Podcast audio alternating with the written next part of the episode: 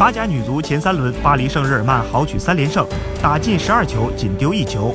不过第四轮的首个比赛日，领头羊里昂女足五比零大胜巴黎足球会，也给巴黎圣日耳曼不小的压力。第四轮，巴黎圣日耳曼对阵蒙彼利埃，中国球员王霜首发出战。上半场第十五分钟，他助攻队友打破僵局，最终巴黎三比零大胜，豪取四连胜，与里昂继续并驾齐驱。